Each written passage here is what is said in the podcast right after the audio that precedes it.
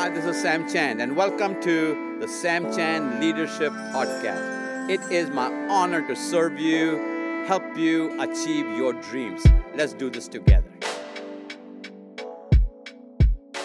Innovation. Everybody wants to talk about innovation. We innovate. We are given to innovation.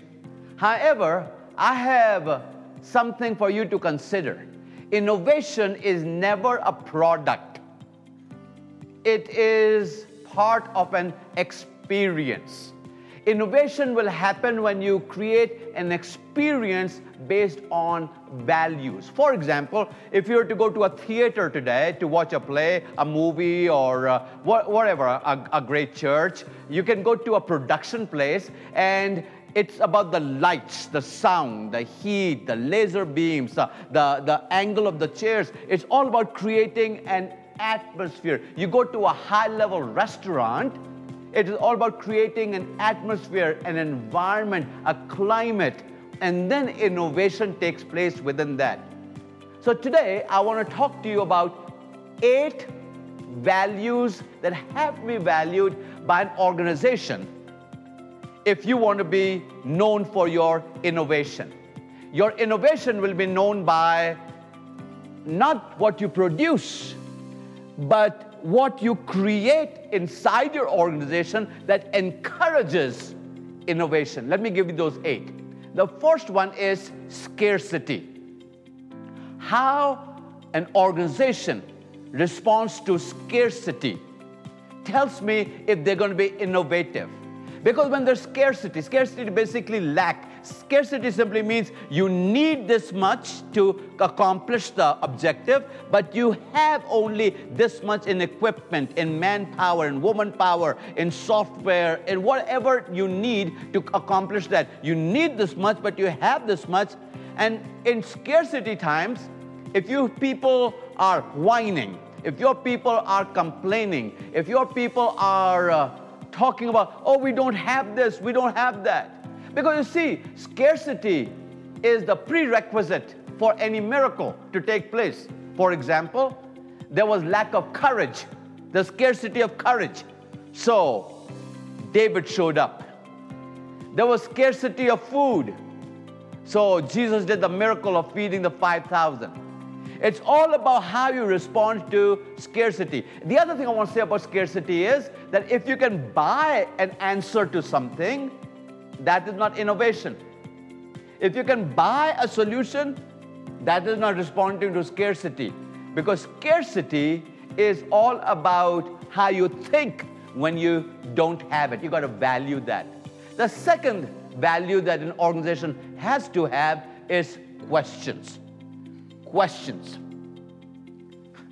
Because the organizations of the future are not organizations that tell, but organizations of the future are those organizations that have questions. Now, the question is never, what should I do? The question is always, how should I think about this?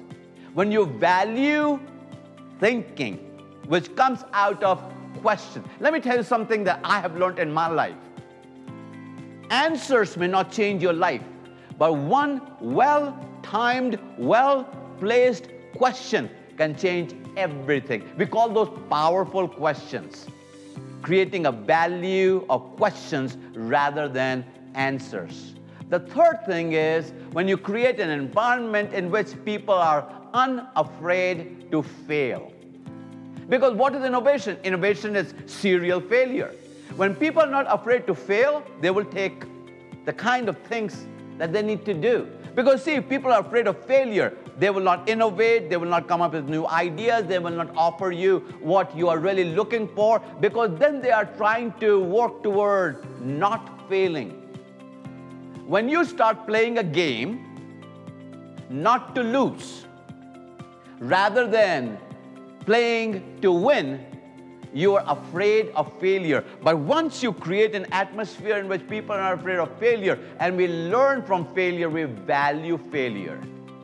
The fourth thing that you have to know is what I call incremental increase.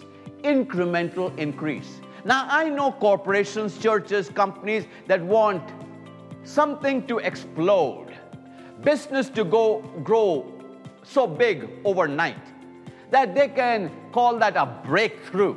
I believe in breakthroughs, but breakthroughs are anomalies. Breakthroughs don't happen all the time. But once you understand incremental increase, little by little by little. In Exodus chapter 23, God comes to Moses and he gives them he gives them a verse that just encourages me greatly, verse 28 and 29. He says to Moses, If I was to give you all the land overnight, you will not be able to handle it. You don't have the capacity to deal with it. The animals will overrun it. You will not be able to handle it. So I will give you the land little by little.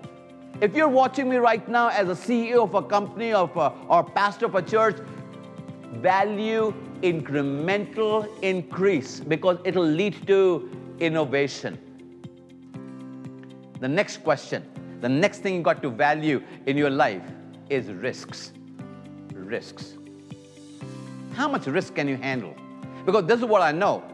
When you're 100% sure, you're too late. Your risks. I found something quite challenging.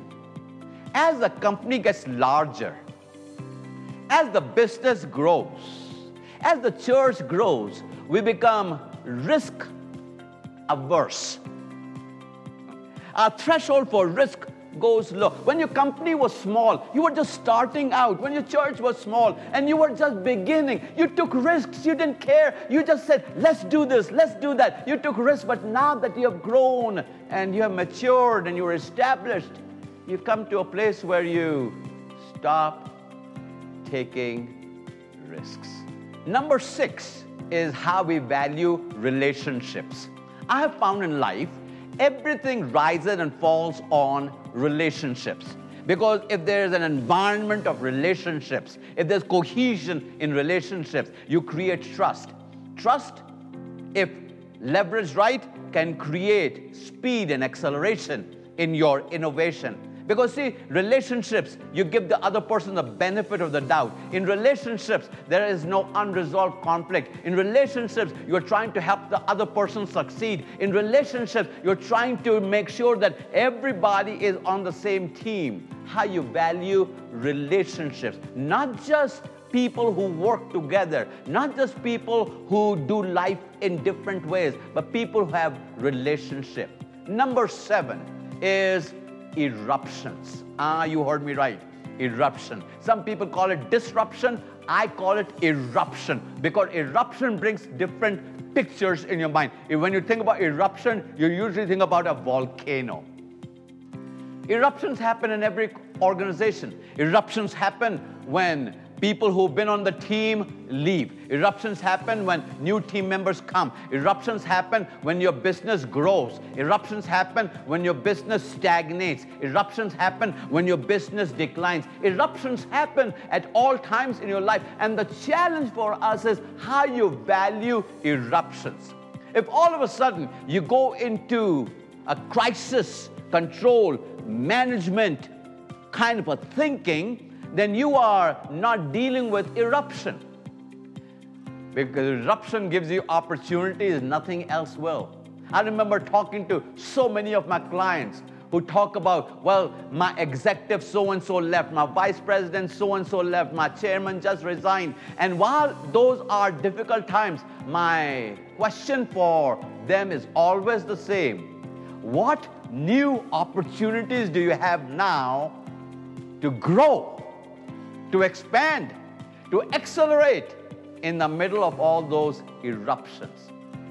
And finally, number eight, the thing that I think we all have to deal with is to create an atmosphere of leadership development. Leadership development.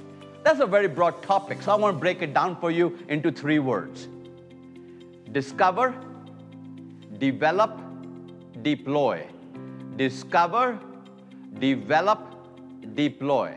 As a leader, you discover people with potential, people who are going somewhere, people who have the get it quality. All of us were discovered by somebody. I didn't just show up talking to you. I have been a discovery in the making for years and years and years. All of us were discovered by somebody. And then, number two, you develop them. Development is different from training. Training is task oriented, development is person oriented. You develop the person and then you deploy the person. Deploy the person in the area where they'll succeed. Deploy the person in the area they have gifts. Deploy the person in the area they have passions. Deploy the person in the area where they're going to shine. Do not deploy people simply because you have a need there, because then you're setting them up for failure. Isn't it crazy how we send our best resources to the weakest area of our organization? We take people who are doing so good over here and we take them away from there and we send them to areas that are declining, they're stagnant, they're not doing well. What have I said to you in all of this? It's simple. Innovation is never a product. Innovation happens when you, as the leader, create an environment, create an atmosphere in which innovation can take place. It all depends on your values. Show me an organization that is innovating. I will show you an organization that is true to those values. Keep innovating